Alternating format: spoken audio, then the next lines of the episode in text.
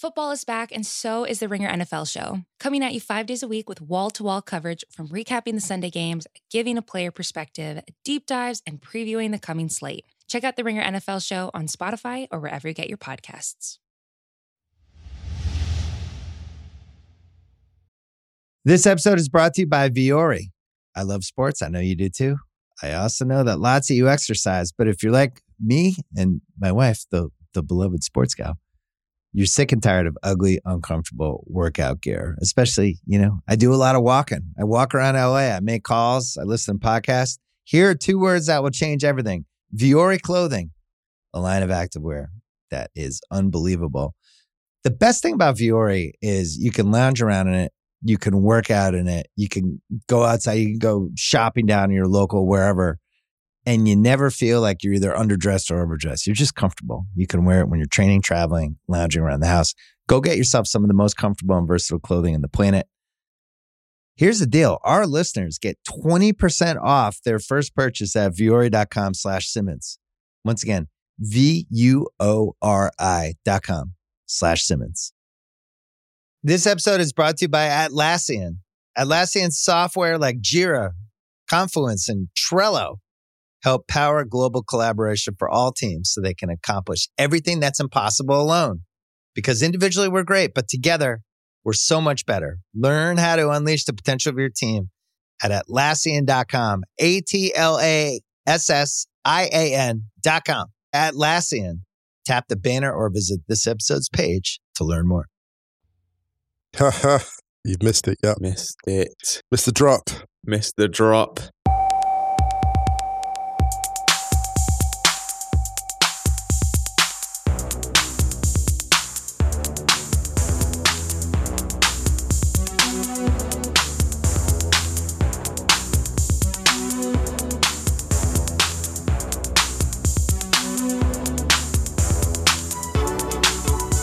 Hello and welcome back to the Stadio podcast, Naringa FC. I'm Musa Okwonga. I'm Ryan Hunn.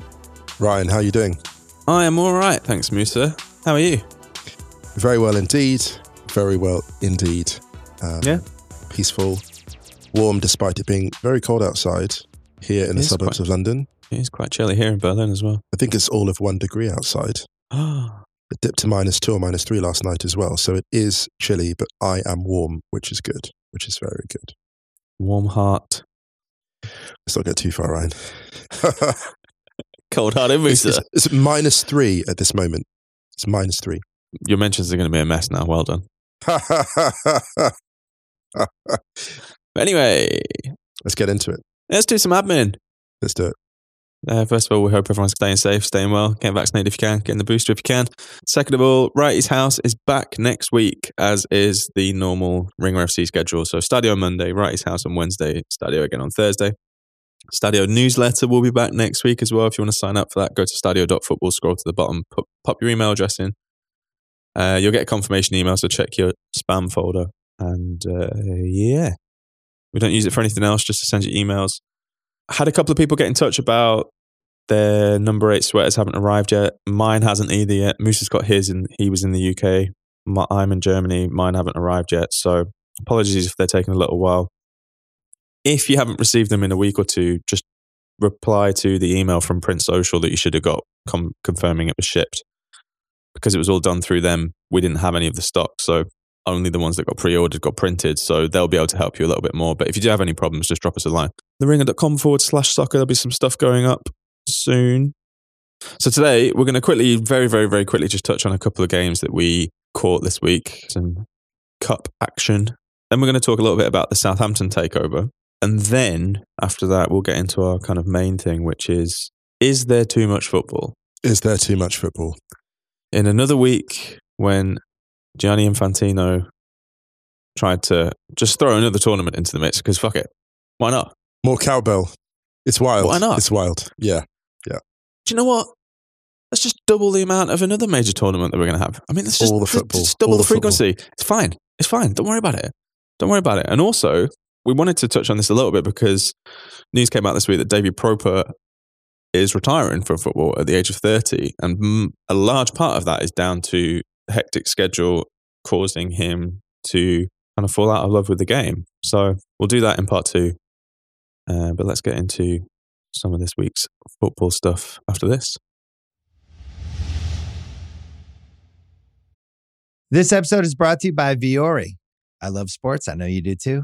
I also know that lots of you exercise, but if you're like me and my wife, the the beloved sports gal, you're sick and tired of ugly, uncomfortable workout gear. Especially, you know, I do a lot of walking. I walk around LA. I make calls. I listen to podcasts. Here are two words that will change everything: Vuori clothing, a line of activewear that is unbelievable.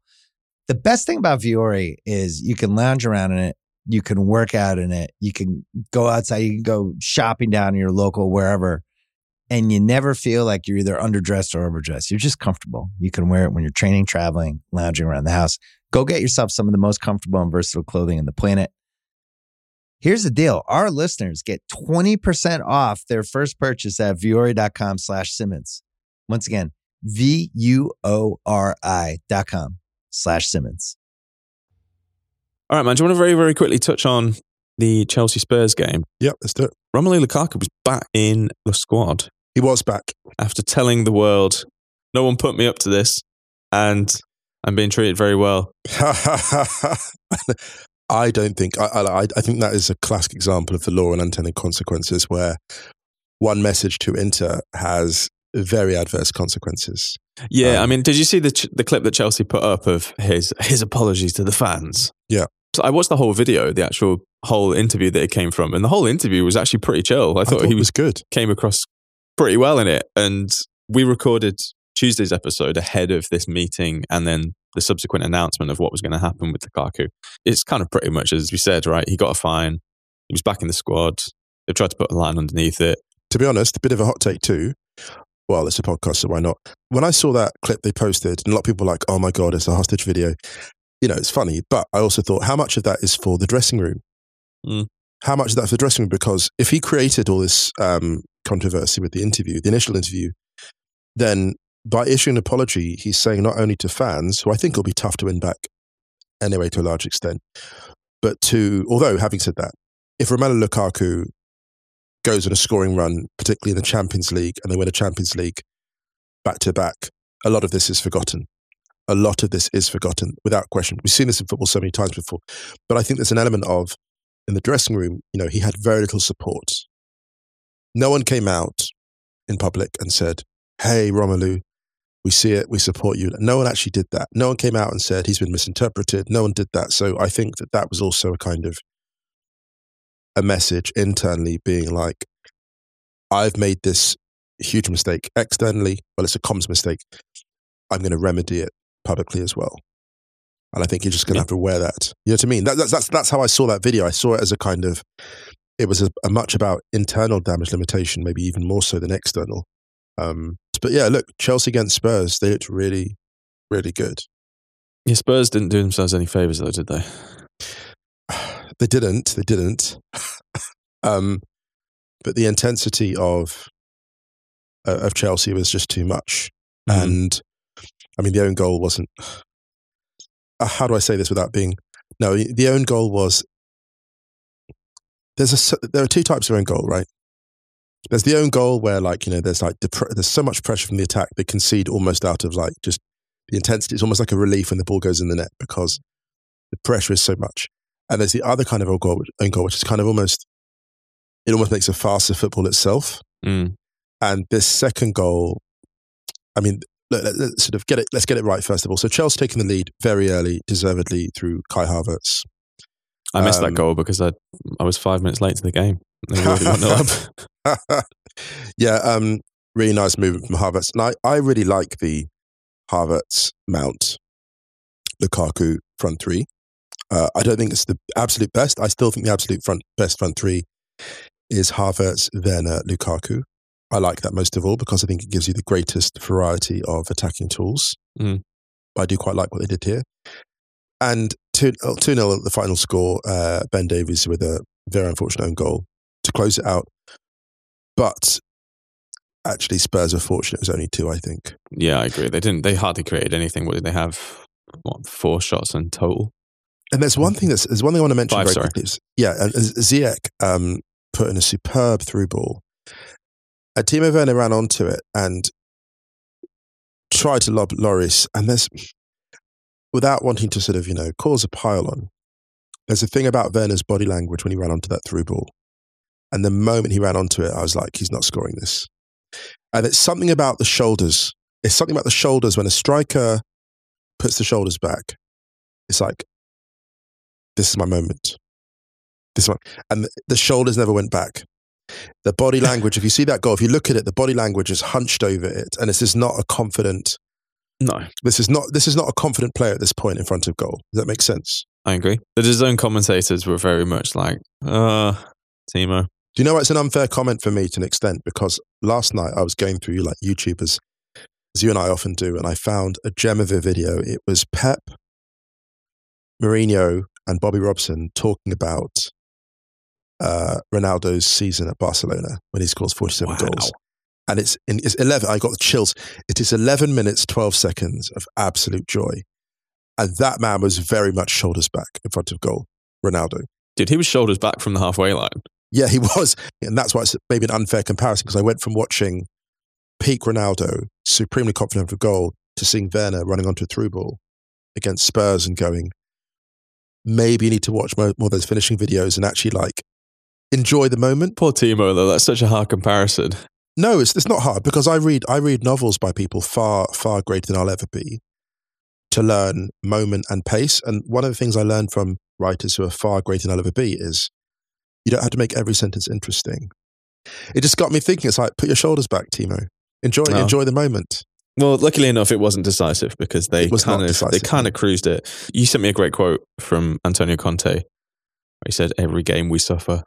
Yes, they love that word suffering, don't they? These I managers. I know. Well, like Wenger used it as well. It was incredible. Chelsea will have too much in the second leg, right? I think so. I think so.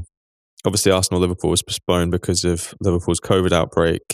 In Spain, the Copa del Rey was back, and there were some pretty entertaining games. There was a repeat of last season's legendary game between Alcoyano and Real Madrid. Yeah. It showed signs of potentially re- history repeating itself. Militao put Real Madrid 1 0 up, and then uh, Alcoyano equalised through Danny Vega. But then two of probably the worst goals I've ever seen in a top level fixture won the game for Real Madrid. Asensio with a really, really scruffy goal, and then a couple of minutes later, um, it went down as a Figueres own oh, what, goal. the Hazard square for the Alcoyano finish. Oh yeah, the deflection, the massive deflection. Yeah, and the one where Isco kind of just got taken out and the ball went in. Can I say this actually about that uh, that goal by Asensio? Okay, there's so he he scores and then the cele- I want to talk about the celebration. So he points to the sky as if God is involved. Now let's listen. If God is doing, if God is watching Real Alcoyano, which I very much doubt, because God is a busy entity, right? So I very much doubt God is watching Real Alcoyano. But in the event that God was actually watching Real Alcoyano, I very much doubt that God was like, oh, you know what I'll do? By means of divine intervention, I'll give a deflection to Real Madrid against Alcoyano. That's not happening. And yet Asensio looks to the skies and thanks the gods. And yeah, it's, it's it's so funny when players do that. I'm like, I don't think I don't think God gave you that deflection. And I'm not a betting man, but I'm pretty sure. I mean, I think when deflections, when if anyone's going to intervene in a Real Madrid game like that, it's not going to be God. It's going to be like Voldemort.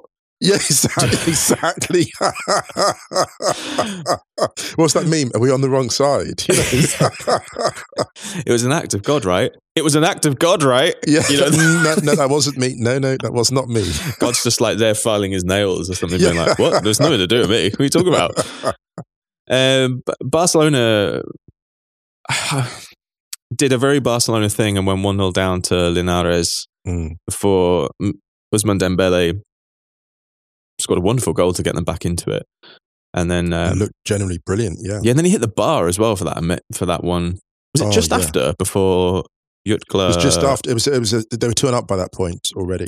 right. But that, that would But, have been um, the third in the icing. Yeah. yeah. I mean, Barca dominated the game and and should have been out of sight. Dani Alves playing in a lovely right midfield role.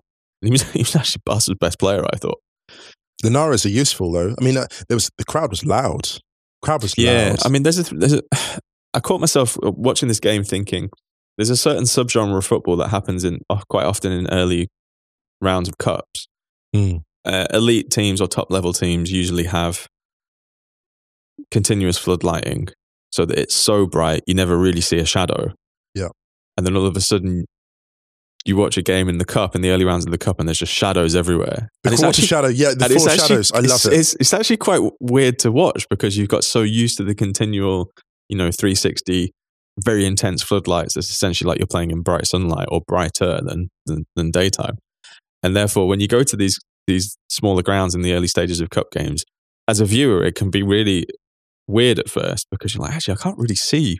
It's iconic. compared to It's yeah, iconic though. Yeah, the quarter, Yeah. the quadruple shadow, isn't it? Yeah, exactly. were- yeah, I love that's iconic. I love that. Yeah, yeah, yeah. There were some other great games in, in the Copa del Rey. Um, Real Sociedad beat Leganes 3 2, went 2 0 up. Leganes pegged them back to 2 all, and then uh, a penalty decided it. And uh, Vigo going out to Atletico Baleares 2 1. Huge result. Betis beating Valladolid 3 0. The, uh, the rest of the Copa del Rey today. It's tonight. And also, there's a, we better hurry up because uh, Sam Cagliari starts in about an hour. Goodness. Well, you know, there's so much football. I, I half expect to look out of my curtain window and find like Sassuolo playing on my lawn. Do you know?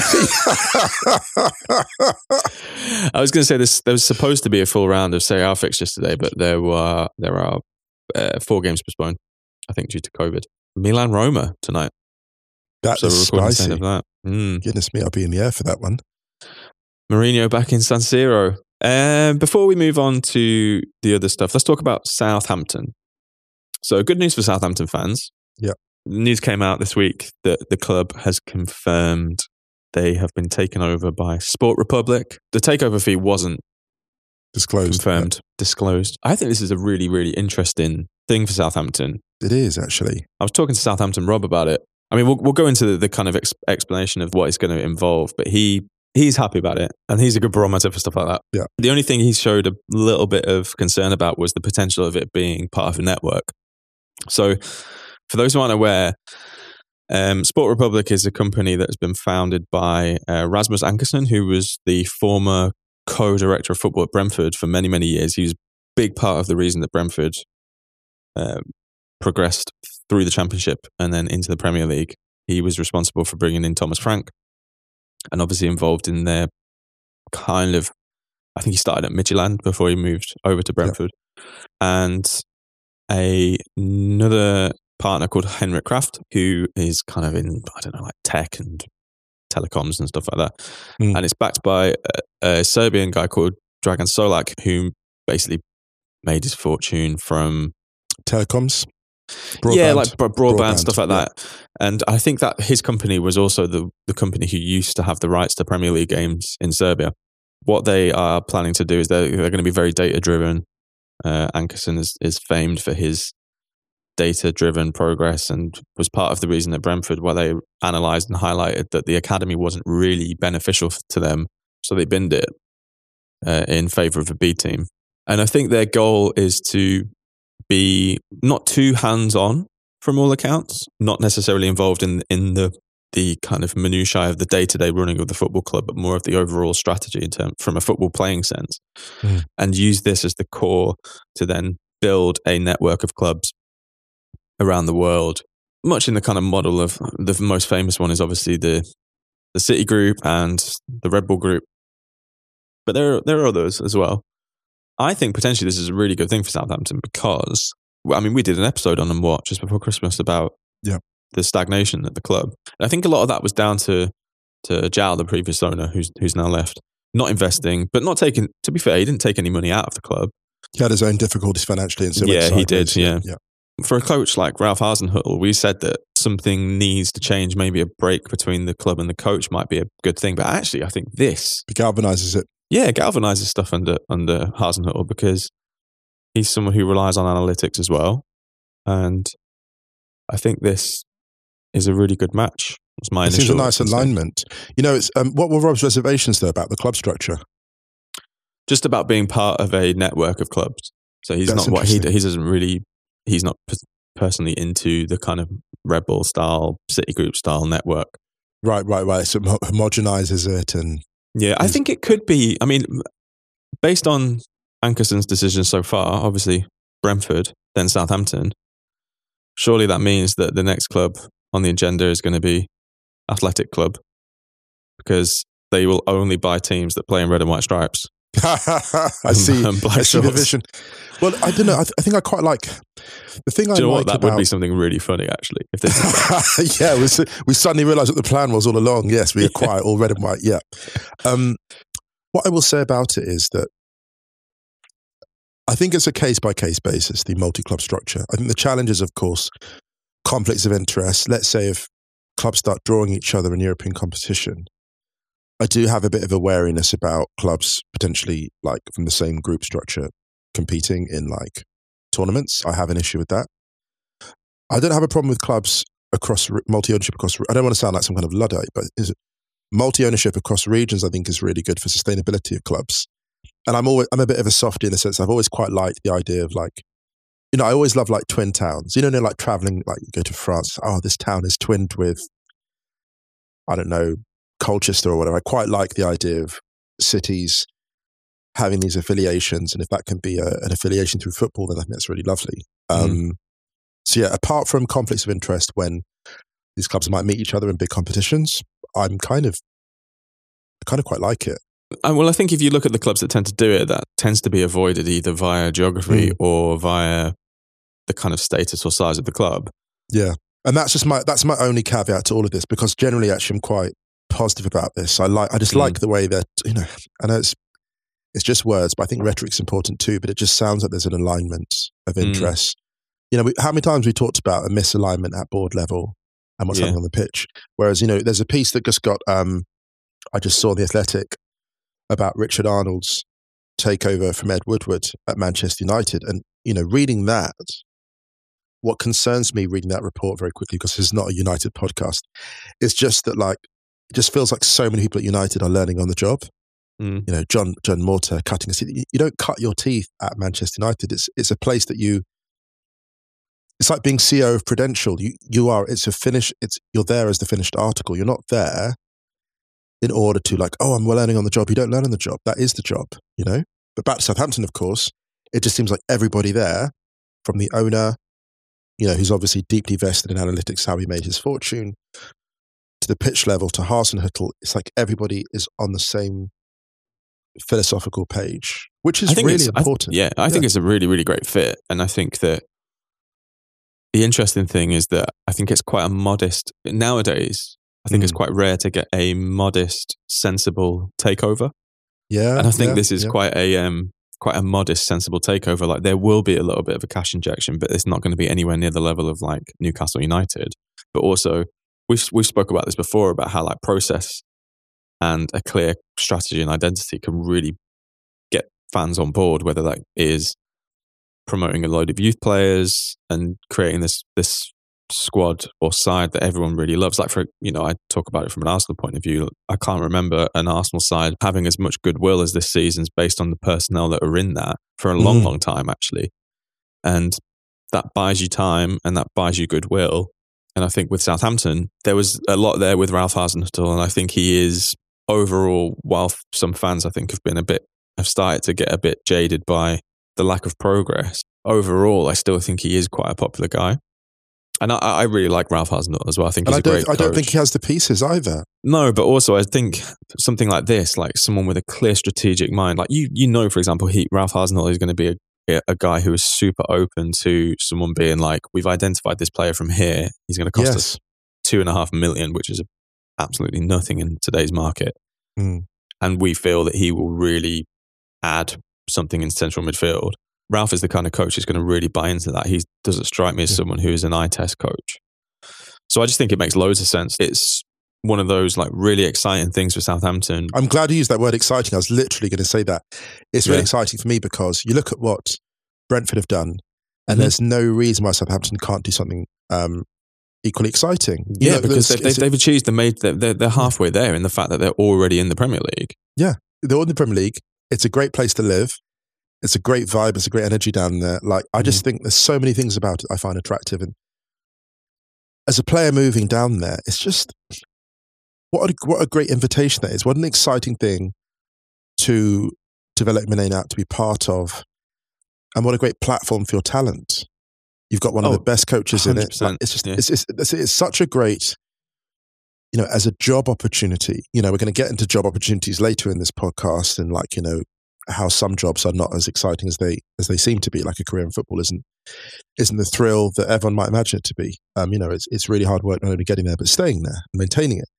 In terms of job opportunities, arriving at Southampton under this new ownership, with that coach in place, and also the sense that this club is underachieving actually Mm. in terms of its its size, in terms of its pedigree, uh, its history, and its potential. And that's not a dig at Southampton at all. It's just saying this club has, and when I say underperforming, what I mean is it has room for growth in a very particular sense. I'm quite hyped for them. And the thing I like about it as well, most of all, just to close with this thought, um, is that you know we've seen before how really, really smart use of data can close the gap between clubs that have, frankly, limitless resources Mhm. and clubs that don't. And I think this could be an example of where we see those gaps just closing here and there, at least on a week by week basis. I absolutely agree. You know, I don't think, for example, Southampton are going to be all of a sudden pushing for the Champions League, but I think with things like this, it really isn't wild to say, okay, getting back on track, seeing where they were under Poch and then under Koeman. You know, they Mm. finished what, like sixth, seventh, eighth, something like that? Potentially getting back into Europe, especially with the Conference League introduction now. It's great for them. It's not Yeah, a million miles away. Uh, let's take a break. let's do it.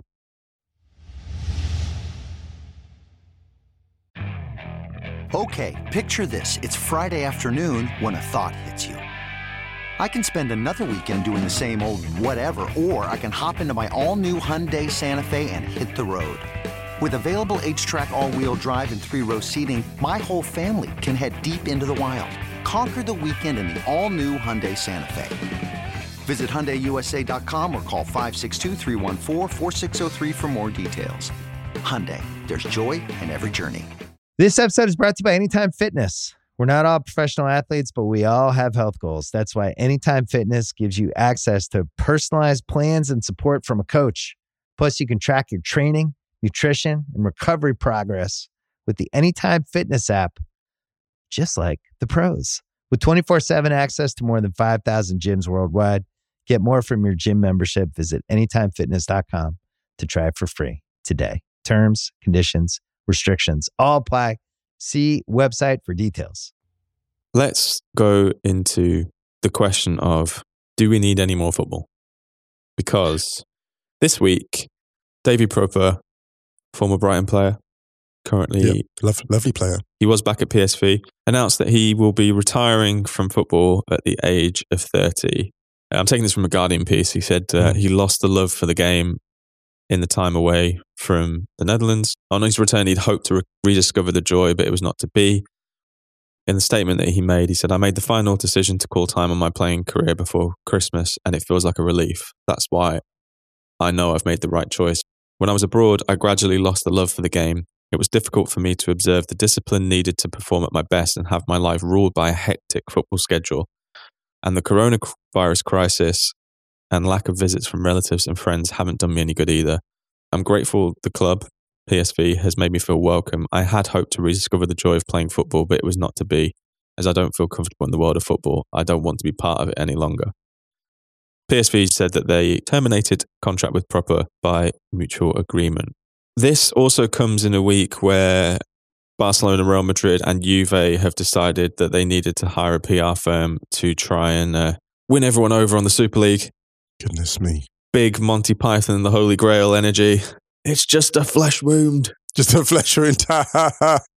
And also, Gianni Infantino has said that the Euros could take place every two years if the World Cup becomes a biennial event. Has someone explained the concept of the calendar to Infantino and like there actually are a fixed number of days in a year? Like there's a fixed number of days in a year. Well, you know what this is. This is just to kind of be like, UEFA, UEFA, come here a sec. no, no, no, I want to tell you something. Come on, come on. Okay, so right, if we do the World Cup every two years, why don't you do the Euros every two years as well?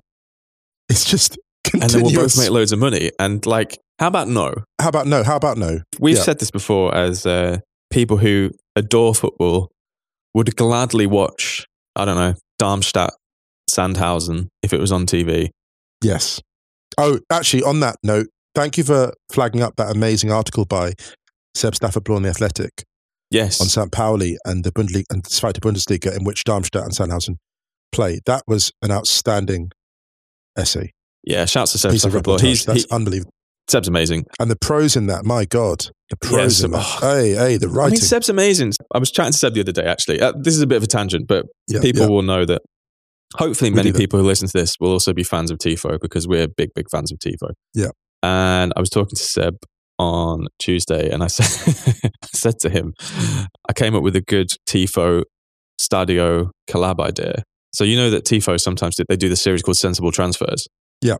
So I said the Stadio, well, the TIFO Stadio collab could be foolish transfers. Oh my goodness. They'll come for us. And I They'll said to him. I said to him, I just want to say name after name and watch Alex shake his head for an hour, JJ despairing at the lack of fit, and then just Joe in the corner pissing himself laughing. Can I say actually, shout out to Tifo. I actually did some work for Tifo before they got big and famous.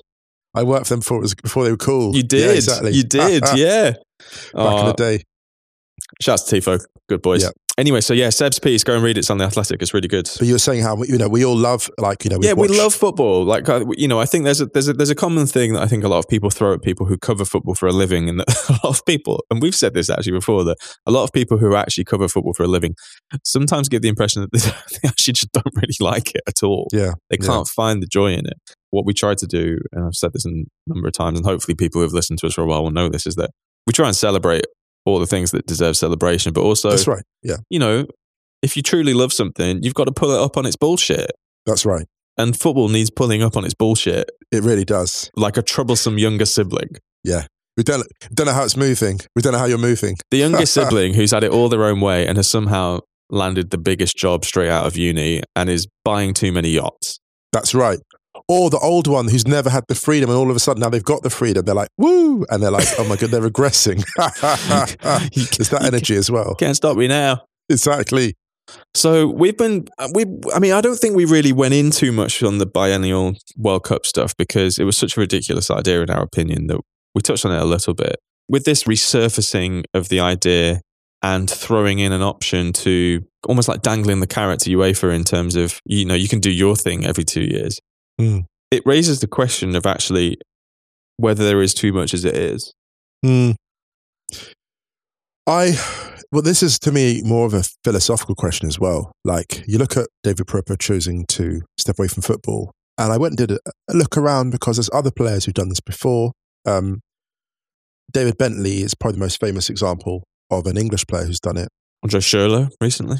Yeah, and I went and looked at Bentley's career because that always interested me. Bentley was a phenomenal footballer, just so gifted, and he's really, really, really happy running his restaurant group in Spain, like and his flooring business. He's just really happy, and that's the thing. He made the point like football is so claustrophobic, so intense, and it's 10, 15 years max, and not everyone earns the huge money, and that money basically has to last you in terms of investments and actual earnings until you're like 70, 80 Mhm. right? And uh, I'm going to use a phrase that um, I know Sean Dyche doesn't like very much, given his recent pronouncements. I'm going to talk about player welfare. Sean Dyche doesn't like player welfare. Apparently, it's a new thing. Does he not? It wasn't around. Well, he said he's, it wasn't around in Frank Lampard's day. It was. That's how we've got advances. And player welfare is a big topic because these are footballers who are being forced through uh, their careers. And yes, they're professional. Yes, they play 10, 15 years at the top. But look at injuries and all the rest that come out of these things. Like, this is basically the current footballing schedule is what I call the war on cartilage, right? Because a lot of these footballers are not going to have knees left. Like playing at this level with this intensity, with increased sprints and the muscle fatigue and all the rest of it. The physical effects of what this is going to do to players, these schedules, the ends of their careers, the intensity of the game is just something else. You know, you watch, you watch football from a previous era where there was no back pass, there was um, no back pass rule, Mm. right? And there were fewer sprints. To now, it's just it's it's not a different game.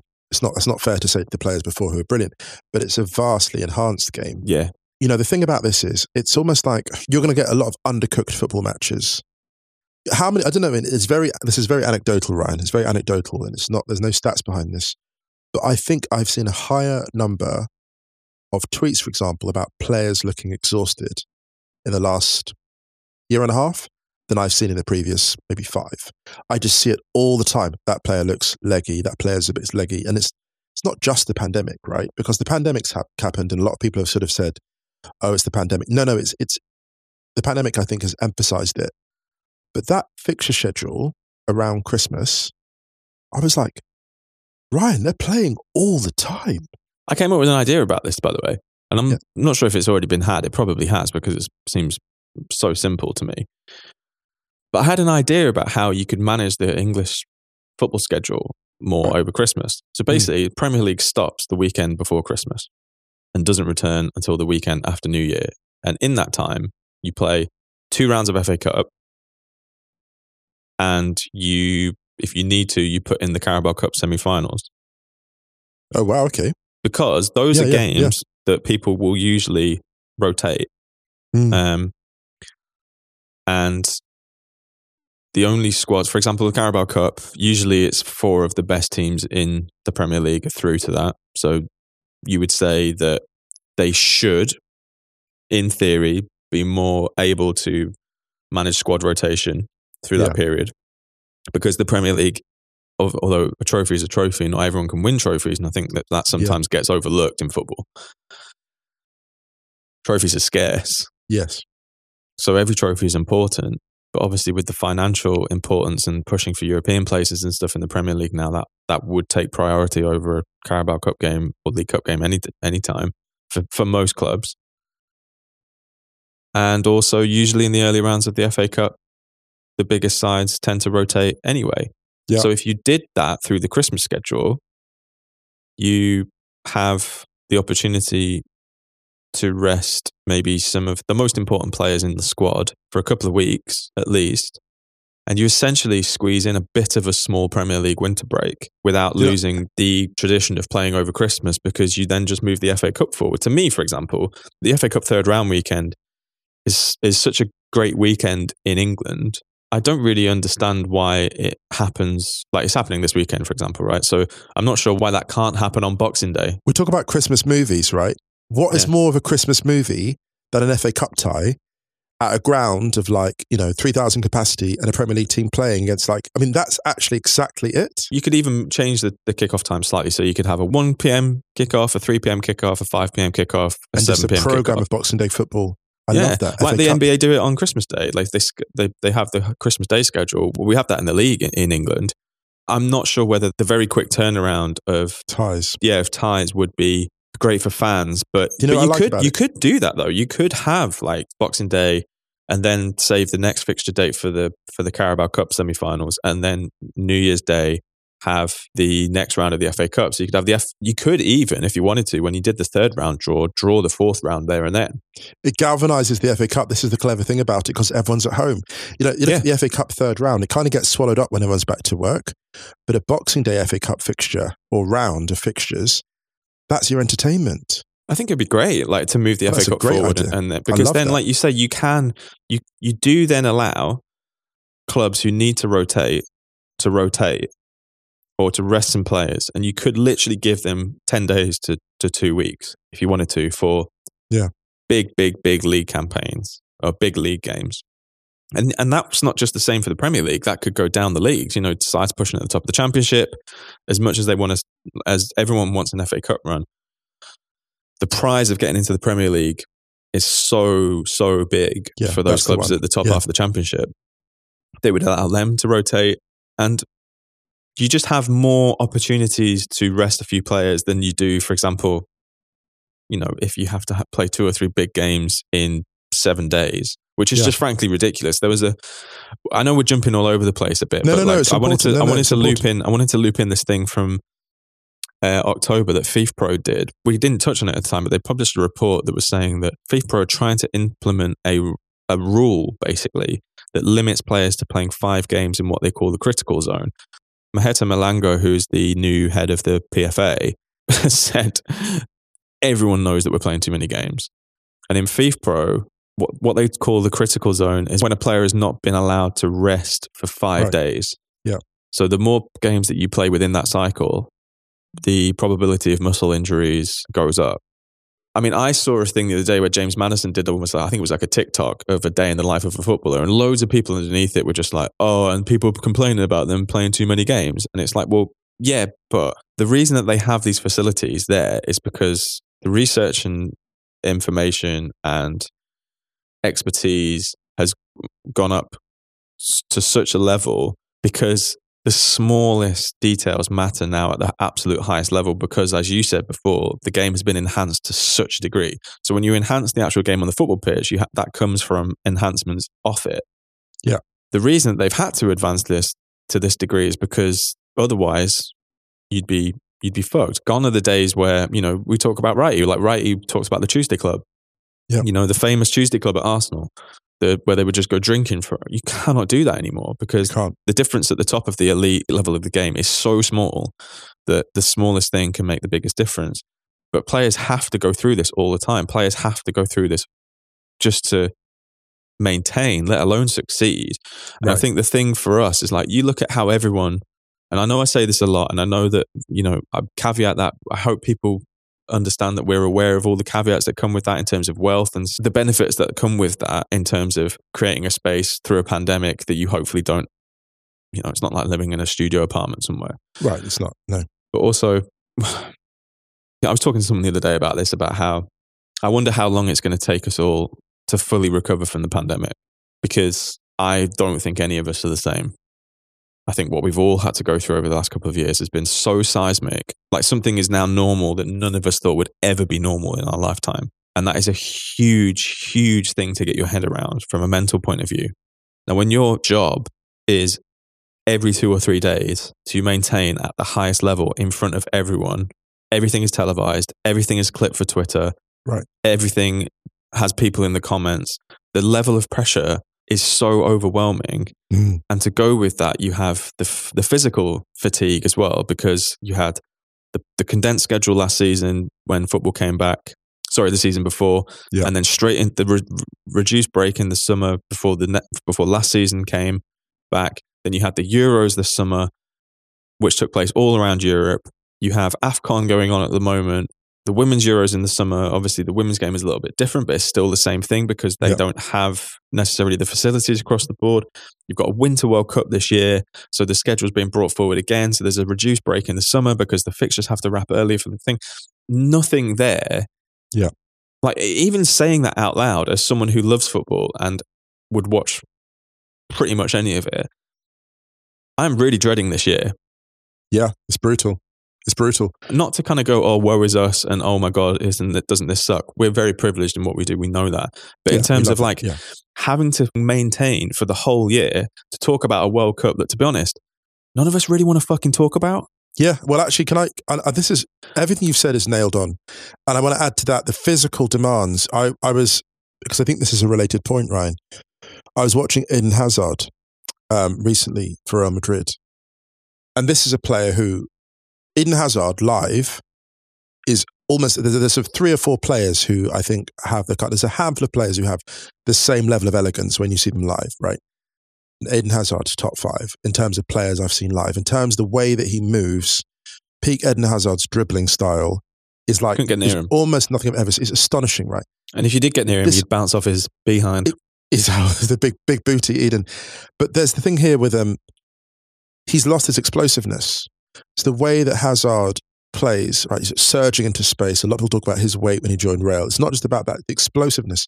And we've seen this with Rooney, Shevchenko, players who rely on explosive power, right? Not just technique, but the explosiveness to get away from your, your marker. And the physical wear and tear brought on by the backlog of fixtures, playing in that zone they talk about like year in, year out. Didier Drogba and John Terry talking about how for years they just played hurt. Footballers are playing hurt in pain all the time. Your favorite footballers you'll be watching are in, you know, severe pain, a lot of them. Not all the time, but a lot of the time. You look at these footballers and you're thinking, well, something has to give. It's not just something has, something's already given. Andriy Shevchenko, uh, Fernando Torres, Torres moving is probably the best example of that. Torres moving to Chelsea for 50 million pounds and people going, what's happened to him? Well, this man ran himself into the ground so that Spain can win that World Cup. He destroyed his body. He took the gamble on destroying his body because he wanted the World Cup with Spain. But that's a gamble he should not have had to take. you put a parachute on a player's back and then you complain because they're running slowly. Mm-hmm. You know, it's wild. It's absolutely wild. So we're talking about, oh, like the worst could happen. The worst has already happened. We've seen a spectacular physical decline of some of the game's most explosive players in and around the age of 29, 30. And maybe it's no irony that David Pröpper leaves. No, no coincidence he's leaving the game at, th- at, at 29, 30. That Bentley steps away at 29, that Schürrle leaves at 29. You know, Schürrle, there's a combination of the physical intensity, yes. There's a combination of the fact that he'd won the World Cup with Germany. And frankly, I think that you could argue that, that goal, World Cup winning goals, destroying players. I looked at like, you know, Goetze and Schürrle, the two protagonists in that goal. And also, you know, Romero as well, and what that does to in goal as well there's there's there's there's a, there's a documentary done about, about how World Cup winning goals can destroy can Yeah. destroy We've talked about this a lot. Yeah. Absolutely, but but back to the point in terms of the fatigue. It's just funny that we've been talking for the last sort of you know few minutes, Ryan, about what this could do to football, but it's already done that to football. Like the legacies of Shevchenko, Torres, and Rooney are severely affected. Mhm. They're diminished, actually, in some cases, by things which weren't fundamentally their own fault. There are a few sports I think that have such a disregard for the people who they rely on. Yeah. To generate income. We say this in the same week that Gabon had to complain on their way to the AFCON they weren't being paid bonuses. They waited until they got assured them, paid them, and Yeah. then they stepped on the plane. And fair play to them because Yeah, I love that. I love that for them. we're aware that footballers are paid a huge amount of money. We talked about the other day with regards to Lukaku's contract at Chelsea. We're Yeah. aware the industry dictates what is available. It's the same with the NBA. Like you look at the NBA contracts compared to football, and yeah, I mean, look at the amount of games that the NBA play, and the same thing. But they, how many times do players get rested? And also, in terms of what the intensity of the game is, it's a different sport, and it's hard. It's very hard to compare. It's like saying, you know, oh, someone can play four three set matches of tennis in a week. Yeah. Different sports, but different strains on the body. What doesn't happen, you know, in tennis, they're not pushing to double the amount of majors. Exactly. Exactly. You don't get the golf being like, do you know what? We're going to make the British Open every six weeks because fuck it, it's golf. Why not? Hmm. They know how prestigious that tournament is, or the same in same in tennis, and the same in the NBA. Like it's it's the same in the NBA. You know, the fact that they the season is the season, and that's what that that's in the NBA. It's actually um interesting. What's going on is that a lot of people are calling, have been calling for a long time about reducing the schedule. Yeah. you know, da- even down to like how they can get, how can they shave ten games off the schedule and make it seventy games or seventy-two games a season. Um, no one, no one's talking about adding more. They're trying to figure out ways to reduce the schedule. Absolutely. Yeah. The reason they don't is because of obviously the amount of money per per game. I mean, I, w- I wish there were less games in the NBA to be honest, because if you saw it, but 82 games. I watched the Pacers last night. Kyrie's return against the Pacers. Pacers Oh, were 19 points up, lost to the Nets. But anyway, Oh, goodness. Oh, no. I would rather go through that 10 games less a season. But anyway, back to the football. And I know we've we've meandered all over the place here, but it, I think all of it is into like it is. It's all connected, man. I'm just going like the always Also sunny also Philadelphia Ryan. meme. We're, yes, we're meandering, but they, they knew what this was, Ryan. Yeah, they knew what this was. Listen, knew we're was. about what? this was. Yeah. We're over 200 episodes in now. Yeah, you exactly. You're still here. It's not going to if you- change. If you cannot forgive us our meandering, then what the hell have you been doing all this time? Life is short, like, people. You sounded like Pep for a second there. If you cannot forgive us. I'm so happy. So so happy, so happy. what I'm saying is that we all know why this is happening. It's a it's a money thing. Mm. What should be happening, especially if you take the Super League attempted revival, UEFA and FIFA and all the rest of the confederations are there to govern the game. Yeah. I actually think there should be more governance. I think more power should be taken away from the clubs. Juve, Barcelona, Real Madrid are talking about UEFA's monopoly. UEFA is literally the governing body of the fucking sport that they're in. It's the confederation. Yes, they have a monopoly because that's what they're there to do. Are we massive fans of UEFA? No. And this was a lot of things that we've r- repeated a number of times when the Super League stuff came up. It's just like, don't let UEFA come, come out as the good guys here because they're not. What is completely evident, though, is that who can be trusted with that increased revenue? There is enough revenue circulating around football. What needs to happen, and we've said this a million times before, is the game needs to be refined and be made more efficient. The sport needs to be made more efficient. The very, very elite top level clubs need to reduce the amount of money that they have access to, not increase it. Yeah. If you talk about the biennial World Cup, it's all about they they push this thing about like taking football to the rest of the world. That's what it's all about. There are other ways to do that than to add another major tournament in a summer. Like if the World Cup goes every two years and the Euros go every two years, you're going to have major tournaments every season, every off season. Wall to wall football. It's going to be un. Well, it's already it already is wall to wall. Don't add more, more, more because where can it go? You know? It reminds me of. It reminds me of the the metaphor for this is vaccines going to waste. You know, being in Germany. You know, obviously we live in Germany and it's like one of the world's richest countries, and there are like vaccine appointments that people just don't turn up to. Meanwhile, there Mm. are other countries where less than 1% of the population has been fully vaccinated. And it's just this unequal distribution where there's enough money in football for everyone to eat. There's enough money in football for everyone to be happy and be sustainable. There just there just is. But the distribution is so wildly unequal. I know that I'm some will say, ah, Musa, that's you appear to be describing capitalism. And I'm sure I'm going to get a few of those messages or tweets, you know, but yes, I am describing capitalism. And yes, it is a problem for me because so much can be done better. Mm. Now, and this is sound like a massive tangent, but I'll just get into it. So I live um, suburbs of London. Oh, my mum does, and in a local area, we have had two stabbings in the last week, and the inequality has flown off the scale in that town. And living in that town, I go back there, and some parts of the town, the parts nearest the train station, of course, because they're the bougie ones that the commuters live in, are just spick and span, and they're glorious, and they look like. Basically, like that suburb looks a bit like Hammersmith now at this point, right? It looks like Chiswick as in some parts but other parts have not received any investment at all, Ryan, in 30 years. And one of those parts down at the farm is where the stabbing happened. And, you know, it's so funny about it. when I heard this, there was a stabbing, I was like, I know where that is. I, I know, I know, I knew immediately the area where the stabbing had happened in because it's the local, down in the local park where they didn't, they couldn't be bothered for 25 years, the local council, to build anything. Not a lick of paint on the swings.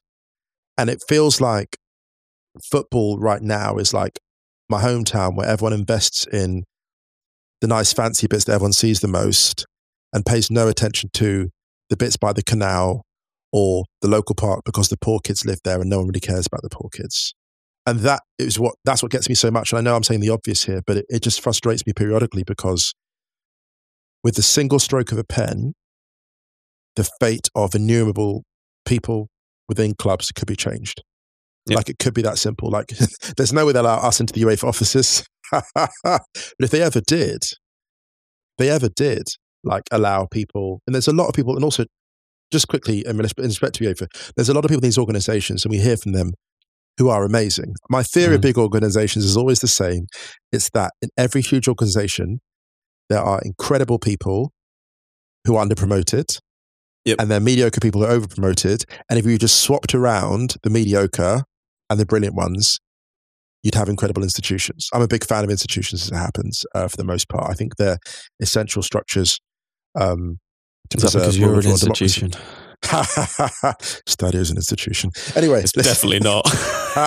It's definitely But- not. Do you know what I mean? Though, just to sort of, I know it's a bit of a rant there, but just I get frustrated periodically by the underinvestment in key areas where it's so obvious that improvement could be seen. It's so obvious, and some of these, some of these pushes for like you know football every two. You know what we're going to find actually years later? We're going to find that a lot of people lobbying for football um, huge tournaments every two years have got like investments in transport infrastructure and like healthcare and all these associated businesses that benefit from football being like huge tournaments every two years. Like we're going to Yeah. find it was all a massive scam to feed something they had investments in. Football at the top level is run by people who don't really give a fuck about the game. Yeah, yeah. They don't give a shit about the people who are absolutely integral to the game operating. Yeah. If every single footballer in the world strikes over the amount of games that are being played, UEFA, FIFA, all of these organizations, the FA, the Premier League, they all have to listen to them Hmm. because they are the people who people tune in for. Provide the spectacle. Yeah, yeah, yeah. And the escapism. Yeah. No matter how much money they're being paid, they're not robots. That's exactly the word that, that uh, David Bentley used. That's Yeah. exactly the word he used. Robotic. You're a robot. That's exactly it. There has been no sign at any level of the of um, football governance that player welfare has been taken into ca- into account when scheduling anything or when any new ideas come up. I, I wrote, I literally wrote a thing on this for the Ringer about Yeah. more Champions The League. format, you know, yeah. everything's more, more, more, more, more. Yeah, yeah. And it's just like, no, we don't need it to be more. No one needs it to be more apart from the people who A few key shareholders. Yeah. You know, it's actually frustrating because I saw, was it Elon Musk the other day made $78 billion in a day, in a day. And I, I saw that just, you know, in terms of the inequality, and I, I know these things are structural, not individual. At one level, I, I guess I kind of blamed myself, Ryan, because I thought we can produce as many policy proposals and papers as we like. But we're not not gonna- inside the building. We're not inside No. the building. And it's so easy to ignore us. And I, I had a thought the other day. I thought to myself, all these kind of complaints, protests that we make, you know, when you see people sometimes like, you know, on a sort of, um, on a canal boat going down the middle of the river, I feel like our complaints feel like, like waves like just lapping against the sides of the canal boat and the people that have the power on the canal boat and they're just like casually, calmly ignoring us. And this is my frustration with all of it. I don't know what the levers of change are, to be honest with you. Um, that's not the most up tempo note, upbeat note on which to leave, but maybe sometimes it's good to to finish on a note of of frustration, uncertainty, because maybe that's where you know that, that frustration is maybe where sort of solutions spring from. But something has to change, and I wonder what a more active role in change would entail. all the players just all of a sudden just strike. Direct action. Yeah. See and see how quick they budge then. Yeah. Samuel Eto'o, shout out to Samuel Eto'o. That's a positive sign. Samuel Eto'o, head of the Cameroon FA now, president of the Cameroon FA.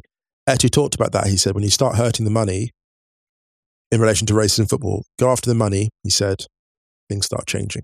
Because football doesn't need, yeah, the top right level then, football yeah. doesn't need more money. It needs more money lower down the pyramid. But the Yeah. thing is, what they've done is all of the all of these confederations and federations have got themselves into a position where they've highlighted the problem, but the solution isn't going to fix it actually. No, no, no, not at all. And the reason for that is because the solution that will fix it will need a lot more strategic planning and will take a lot longer and the process will be much longer. It's the Yeah. same with it's the same with like we've said this before, but it really is the same with like European spreading the wealth within Europe.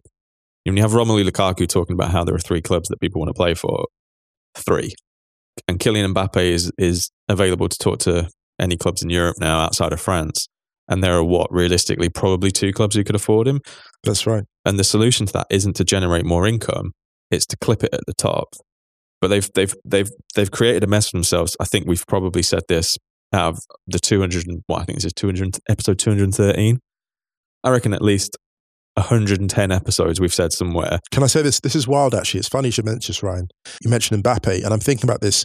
Kylian Mbappe, if you look at like the mid 80s, if Kylian Mbappe in the mid 1980s went on the market, a player of that quality went on the market, there is a sizable list of clubs that could afford a player of that quality then. He could legit go to Rangers. He could have gone to a lot. That's this is isn't that isn't that mind blowing? Yeah. And this is the thing. And now that that's that's a laughable prospect in terms of this, the financial might you need. That's the startling thing. And again, yes, but someone's going to say, we're going to get so many tweets going. You appear to be describing the history of capitalism. Like, yeah, we are. Yeah, we are also- because Yeah, that's yeah, exactly what it is. that's what it is. But the difference between football and capitalism in general is that if, bankers and people like that were being pushed to the level and through their paces that footballers are, and it was taking such a toll on their body, it would change overnight. It would. It, yes. And the funny thing you've mentioned, actually, Ryan, about um, you mentioned uh, certain sports don't have this sort of, we're not going to double the majors. You mentioned golf in particular. Well, golf is interesting because golf is one of those sports where the social class, the people playing it and the administering it is one of the closest together. Like that is, and that is why things happen because you're upsetting the same people you're in the clubhouse with. You're not doing that in football. You're not doing that. You're not. football. You're Like, not. the people that the people that watch golf like as a, that, that can afford to like consume it, uh, play it at the even the amateur level, like that's a different. So that's why things get done because you're annoying the same kind of people you're going to see around. Mhm. And I, th- I suppose that's the thing with football that frustrates me so much is that class. the the open yeah it's class and the open secret with the administrators is they know that if they do take football to two World Cups, World Cup every two years and Euros, people will watch. People will watch because people have never craved a sort of escapism like they have now, and that's the frustrating thing. The Qatar World Cup is just another one of those milestones where we'll look at it and be like, people really thought they could do anything to football, and they were kind of right.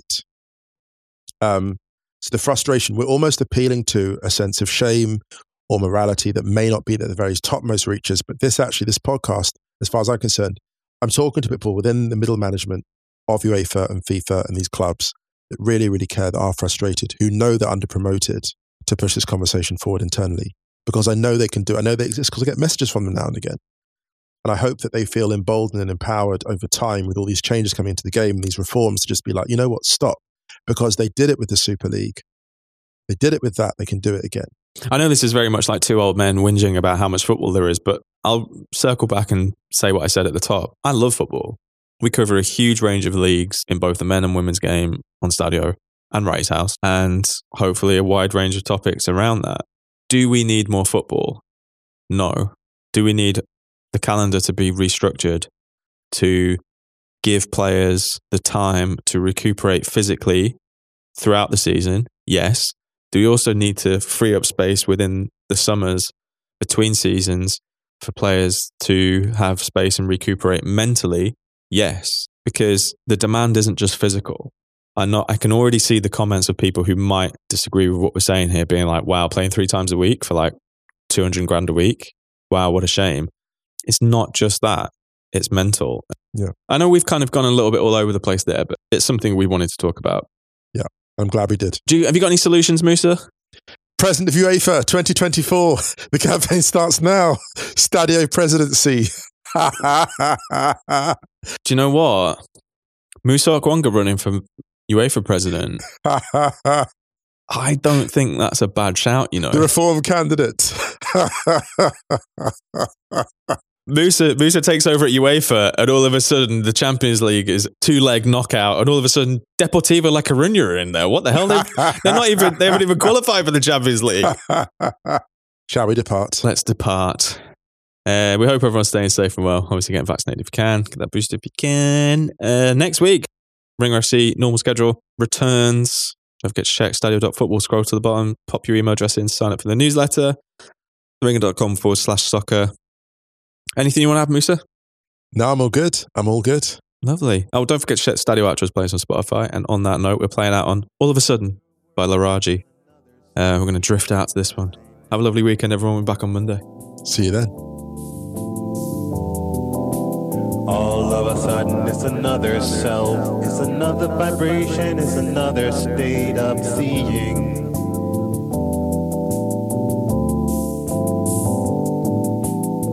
We may have been here before, we may have taken this path one time, long time ago.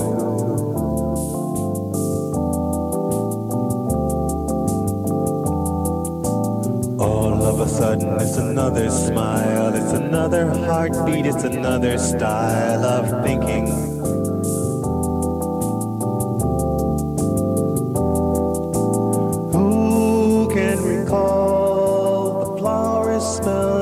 Differently? And who can remember the embraces weren't this warm before?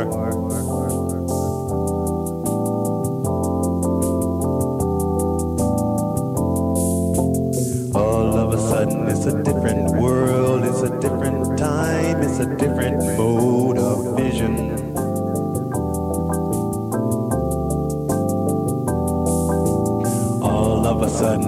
different path, it's a different time, it's a different sun in the sky. Warm feeling floods the world again this time. We're at the center of it all.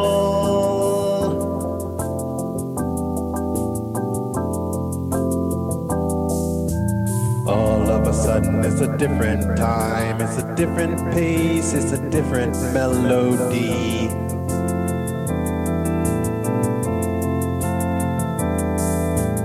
All of a sudden, it's a different self, it's a different purpose, it's a different direction.